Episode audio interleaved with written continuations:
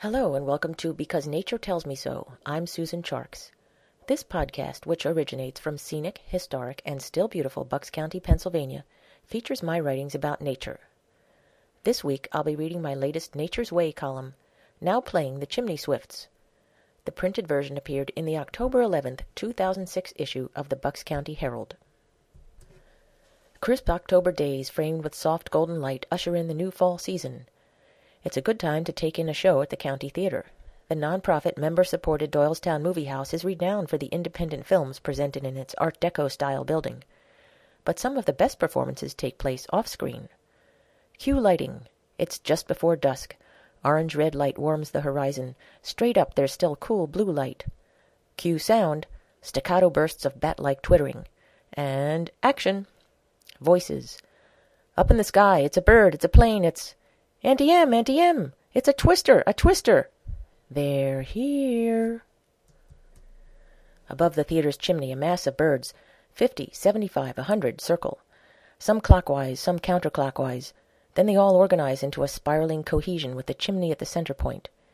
Each small, dark, cigar-shaped bird rapidly flaps its pointed wings, while simultaneously steering up, down, or sideways to avoid crashing into its fellows, the trees, or the rooftops. Occasionally one will drop straight down, make a pass at the chimney, and swoop back up into the gyre. Narrator Every fall, chimney swifts that have spent the summer nesting in the forests and towns of eastern North America begin migrating to their winter habitats in Peru, Chile, and Brazil. Swifts are committed aerialists, constantly on the wing, catching insects, courting, mating, never on a perch during the day.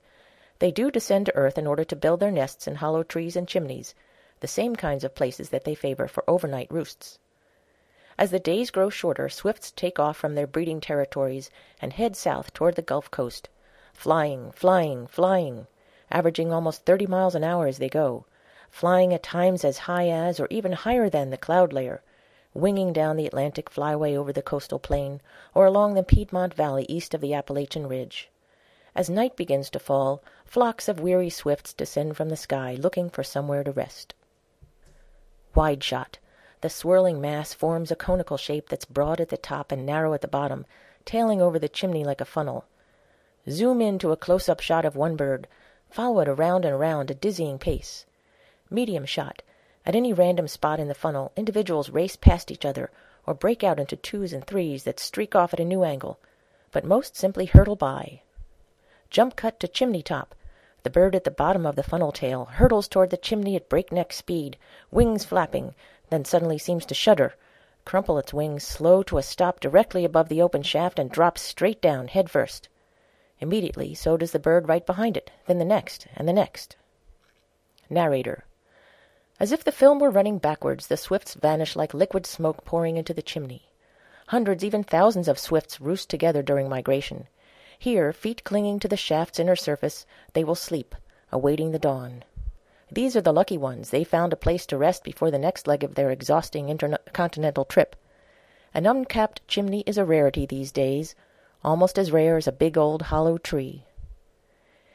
Each night the swifts relinquish their home in the sky, but they seem to wait as long as possible, till the last minute of sunlight, flying ever more frantically, faster and faster, squeezing the last moment of whirling, spinning, spiraling movement out of the air itself, pressing it into the chimney where the flock holds it close between their feathers, holding it till sunrise, which will come surely.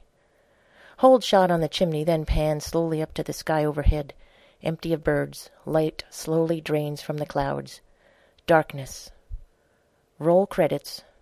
Cue applause. And that's this week's edition of Because Nature Tells Me So. Please visit my website, www.susancharkes.com, for more information about me and my writings. Your comments are always welcome.